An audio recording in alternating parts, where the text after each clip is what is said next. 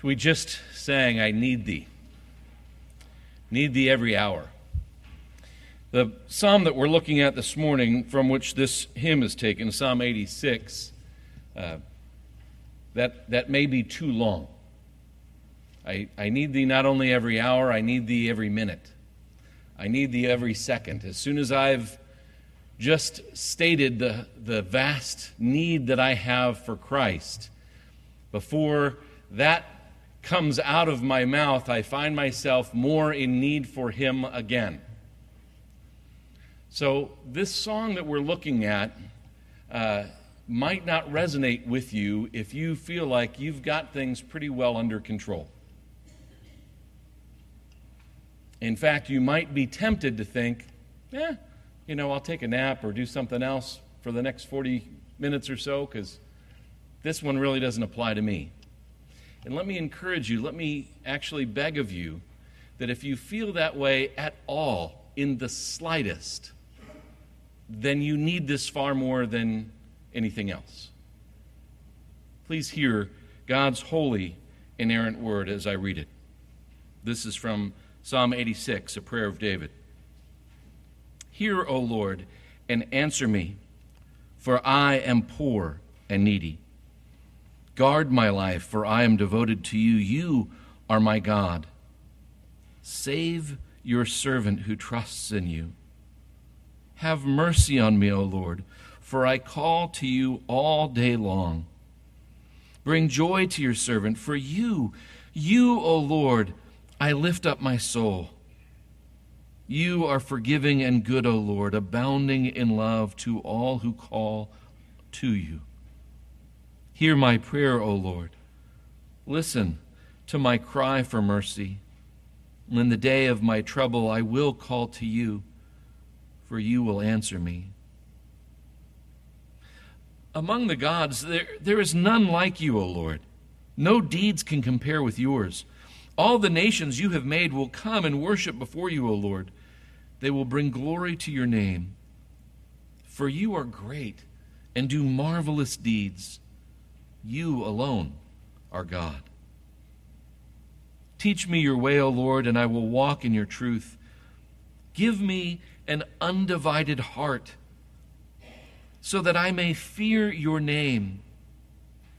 I will praise you, O Lord my God, with all my heart. I will glorify your name forever, for great is your love toward me. You have delivered me from the depths of the grave. The arrogant are attacking me, O God.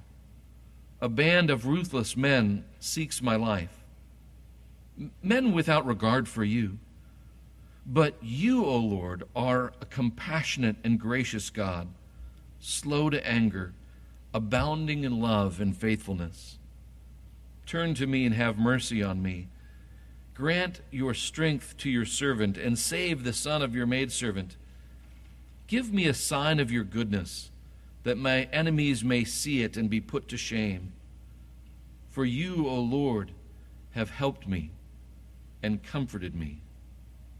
Praise be to the Lord. O Lord, thank you. Thank you for your gracious, loving kindness, for the way that you hear us in our weakness, for the way that you usher us into your presence so that you might hear us and that we might know that you hear us. Oh Lord, we pray that you would lead us and direct us. Help this more and more to be our prayer and our song. For we pray these things in Christ's name. Amen. This song is a prayer. And prayer and songs often overlap in the, in the scripture. They're not, not all prayers are songs, and not all songs are prayer, but this is one of the psalms, one of the songs that God has given to his people in the Psalter, those 150 songs that, that God has given us to sing. And yet, this psalm in particular, in, in the little inscription at the, at the top, describes it as a prayer of David that this is a song that David is singing to the Lord asking Him for help.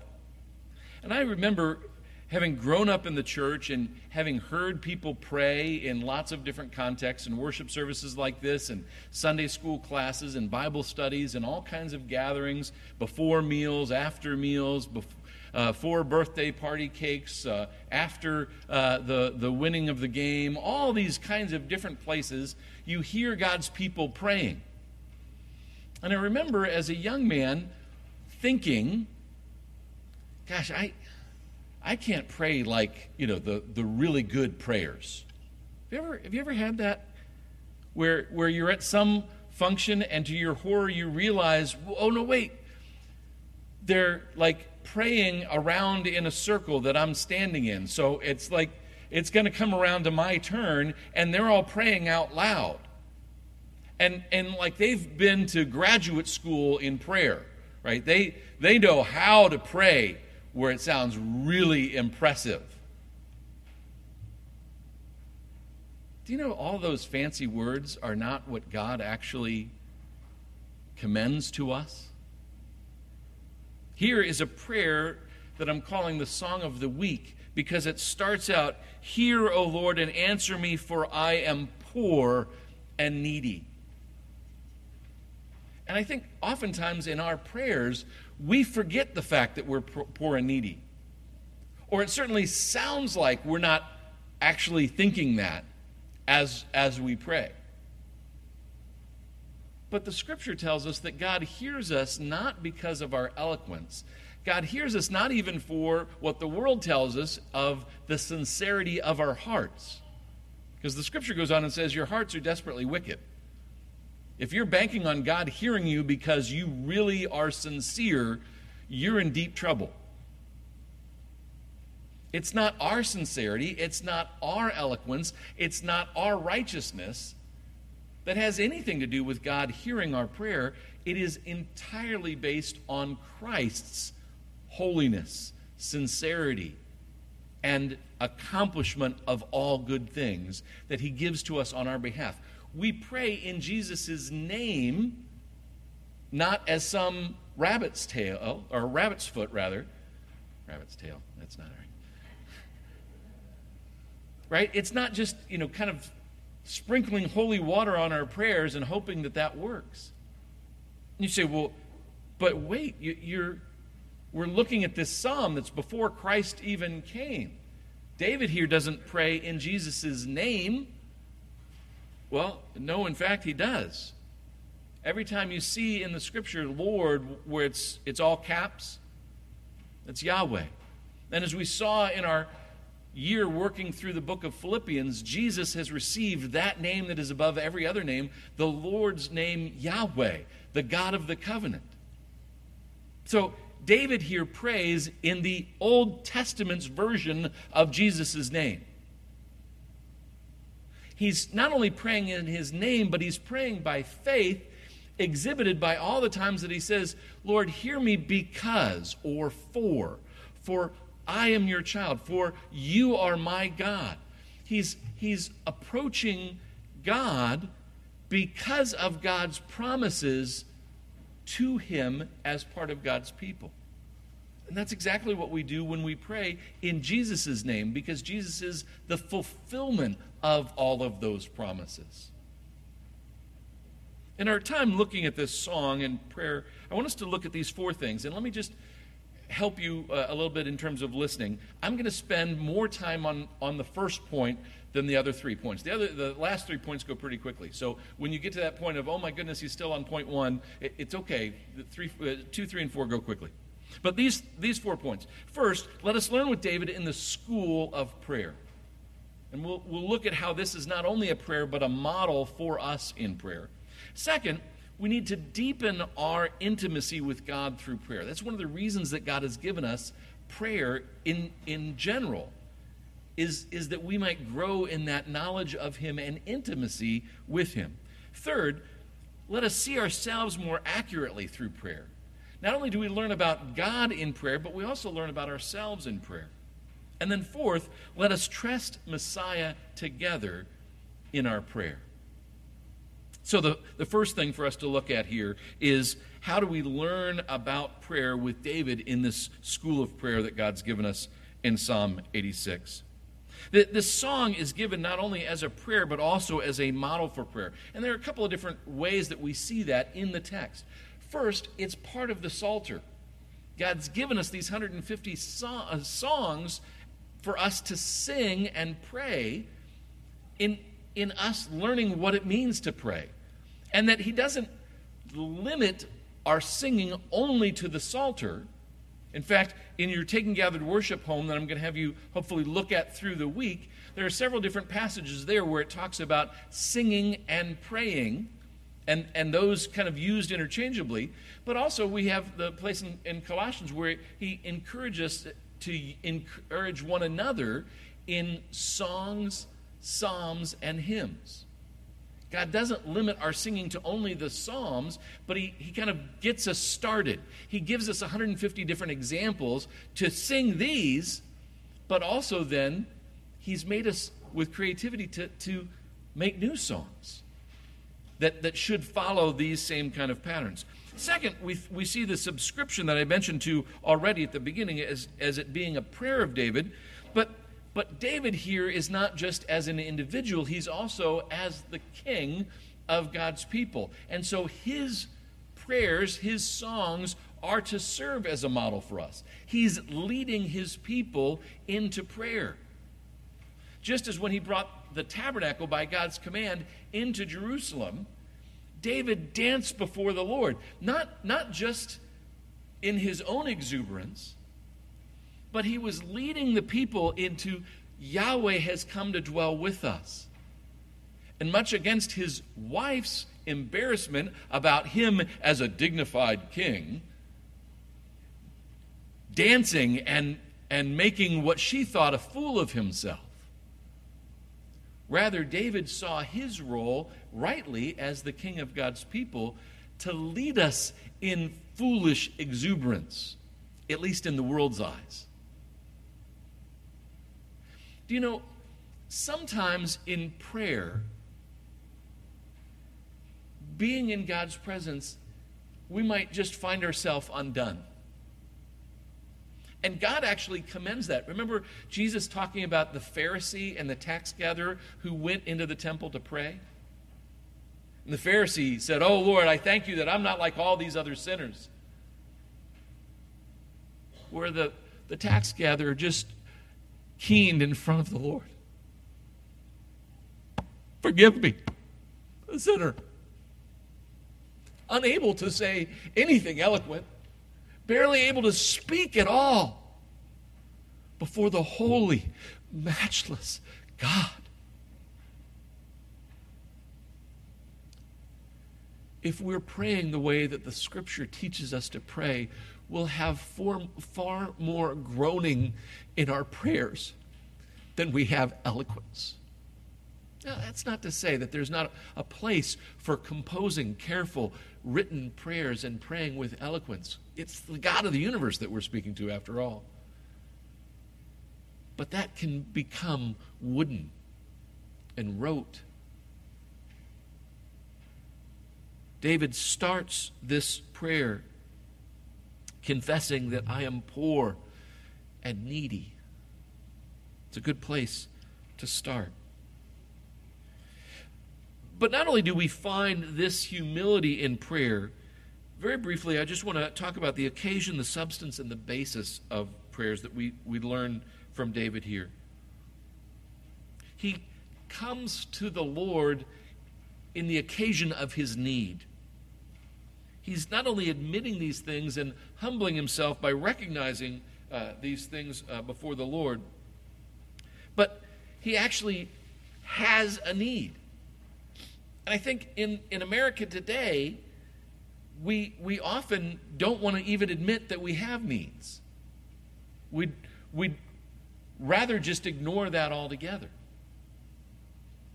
And in in the last several weeks, I know several of us have had flooding and damage and all kinds of havoc because of the rains.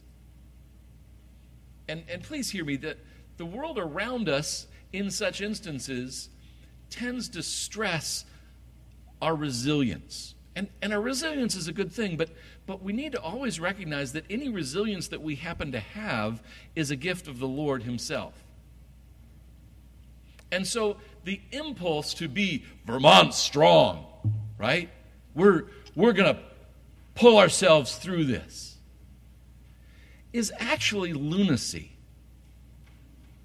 When we see the floodwaters that could wipe a house off of its foundation and leave nothing there, no trace of anything there whatsoever, for us to respond with, We will rebuild, without first falling on our faces and saying, Lord, you alone are God. Our pluck in such instances is arrogance. Now, we need to recognize the occasion of our prayer is because we're weak and needy people. But not only do we need to see the occasion, but also the substance. Uh, David here is writing this, this song and prayer because he's poor and needy, because he's being besieged, and all of these things, but, but also he comes with an actual message to the Lord. And I want you to see two different, different things.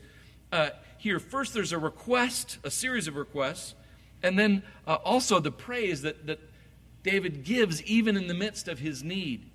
You see, in both these requests and, and praises, he's acknowledging his position. God, you are God. You alone are God.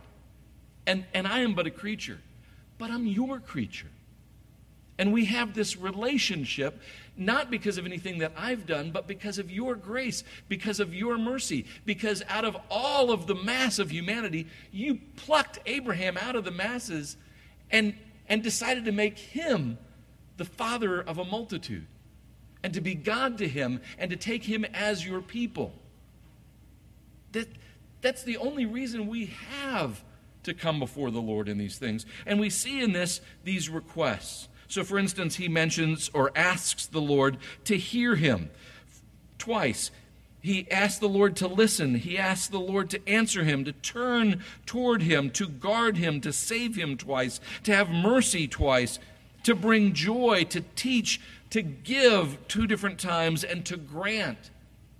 He comes into the Lord's presence asking for things from the Lord. And again, oftentimes we're very reticent to do this.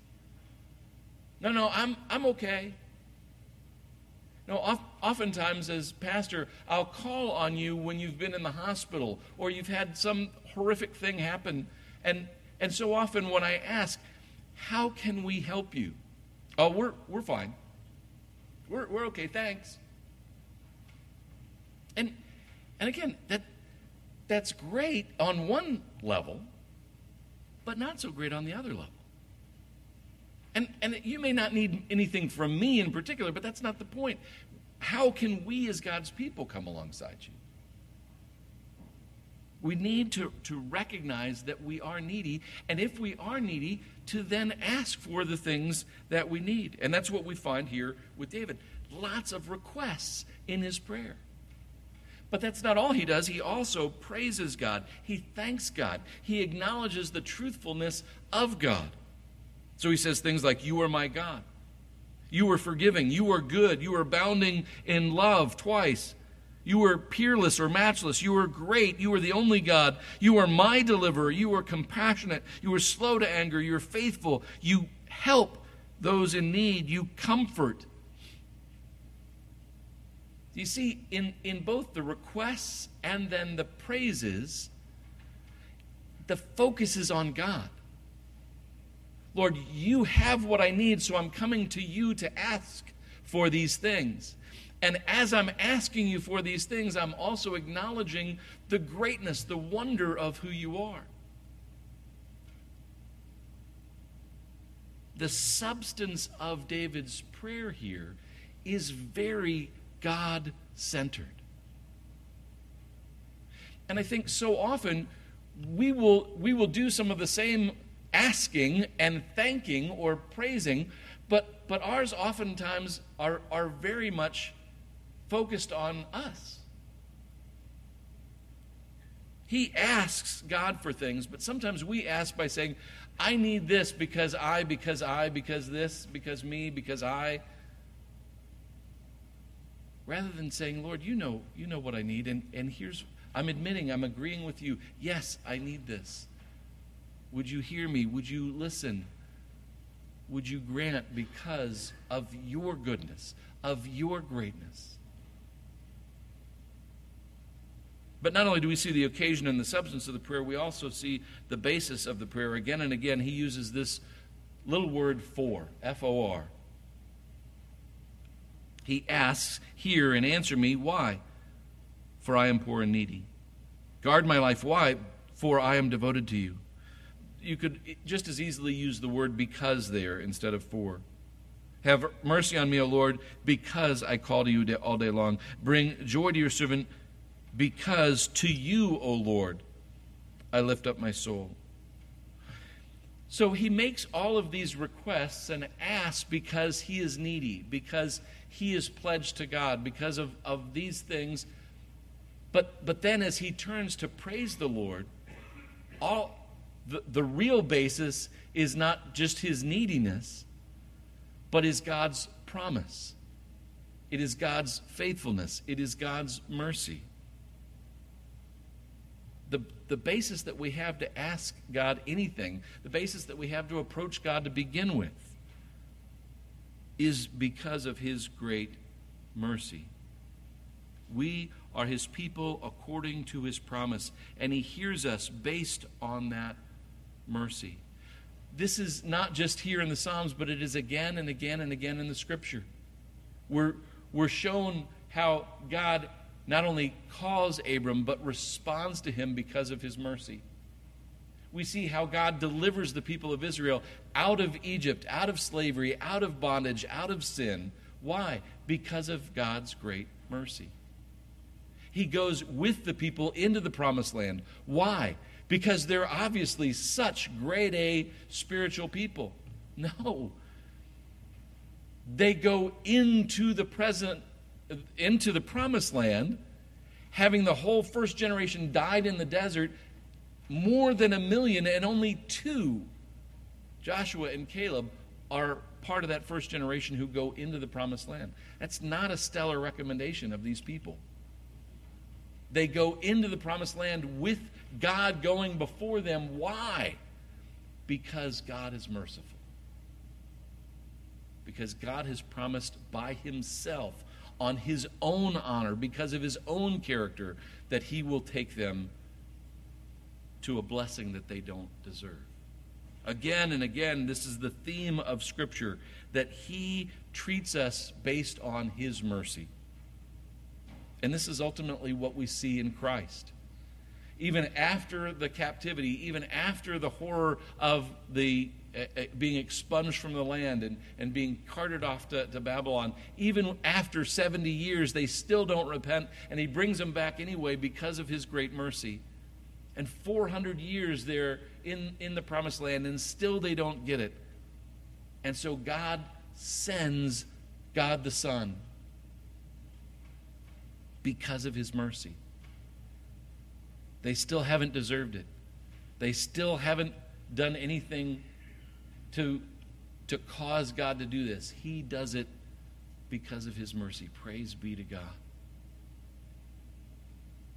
And so it is in Christ and through Christ that we are to pray as an expression of our faith to God. So let me just cover real briefly these last three pieces, and, and they're designed to just be quick. First, let us deepen our intimacy with God through prayer. If we recognize these things about God, the more that we pray to Him, the more that we sing these kinds of songs to Him, that it's like any relationship. As we as we communicate, hearing Him from His Word and then praying that back to Him, the more that we get to know what God is actually like. The more that He uses to reveal Himself in and through His Word. That as we pray, we experience His loving kindness, Hesed, the, the faithfulness of God to his promises. That, that in this connection, in this prayer, we grow closer to him as we know more about him and open ourselves more to him. Don't you find this in your marriage? Don't you find this in your relationship with your children or grandchildren? That if you don't talk with them very much, you don't get to know them very much. And so you don't have very much intimacy with them. But the more that you share your life, that you open up, that you admit, yes, these are my needs. These are the weaknesses that I have. Oh Lord, you know them all, but I want to confess them to you. I want you to, to know that I see these weaknesses in me. And I'm asking you to do what only you can do to help me in these things. We'll find a deepness of our intimacy with God through prayer in this way. And then we'll not only see God better, but we'll see ourselves more accurately. As, as we pray and see God more rightly as He truly is, the better that we understand ourselves. His great love for us. Why, why did Jesus need to go to the cross for us? Is, is our sin really that bad? Yes, but we constantly try to minimize it. I mean, I know it's bad, but not that bad. But then as you look to the cross, as you see all that Jesus has done, wow. And, and then, even being born again, even having this relationship with God, I continue to struggle. Even to, to read my Bible as I should, to pray as I should. These things don't just come easily. But I've got to work at these things. Oh Lord, as you reveal yourself to me and show me the, the needs that I have, I better understand myself. And that helps me then to better trust in God in what we're doing. That leads us to the last part of trusting Messiah together in prayer. And, and I want to close with this, this this particular instance of crying out to the Lord in our need and then trusting Him to meet that need. It's here in verse 11. He says, Teach me your way, O Lord, and I will walk in your truth. Give me an undivided heart that I may fear your name. So that, that ask, that request for an undivided heart, first and foremost, it shows that David is aware that his heart is divided. That, that in his love for God, he's, he's divided. He, he loves God with part of his heart, and yet he loves the things of the flesh. He loves himself far more than he loves God at times as well. And so, knowing this, and as he prays, Teach me your way, O Lord, and I will walk in your truth, he recognizes, okay, if I'm going to do that, I really need to have you, God, do something about my divided heart. So please give me an undivided heart so that with, an, with a, a whole heart I may fear your name without distraction, without anything in me leading me astray. David is asking God to help make him more like the Messiah that he's longing for. He's asking God to help him in living righteously, in obeying joyfully. And he's in expressing this desire, this request, he's expressing, see, his longing to be with God fully. He's, he's standing on the promises of God. I will be your God and you will be my people. And there will, there will be a time when there will be nothing left in between us. When you will love me with your whole heart. And so David's saying, Yes, Lord. That, that's what I want. I, I don't want to just dance in exuberance before you in, in, in the tabernacle one moment and, and then be filled with lust for Bathsheba on another moment. No, I, I just want to love you fully and obey you joyfully. But then notice what David goes on to do. Having just asked God to do this, to give him an undivided heart, notice what comes next in verse 12. I will praise you, O Lord my God, with all my heart. Isn't that extraordinary? What did he just ask God for and thereby admit that he didn't have? He just admitted, Lord, I can't worship you. I, I can't praise you with all my heart because my heart's divided. I need you to give me an undivided heart. But then he goes on to declare, I will. Not, I hope to, I'd like to, it sure be nice if I. No, he says, I will praise you, O Lord my God, with all my heart. What's, what is that? It's a proclamation of faith. It's him saying, I've asked God for this thing. It wasn't a Lamborghini. It wasn't something to, to, for me to enjoy in my flesh. I was asking God for something that is I know to be in his will. He wants me to have an undivided heart with which to praise him. And I've asked him for that in faith, and so I know what? That he will do it.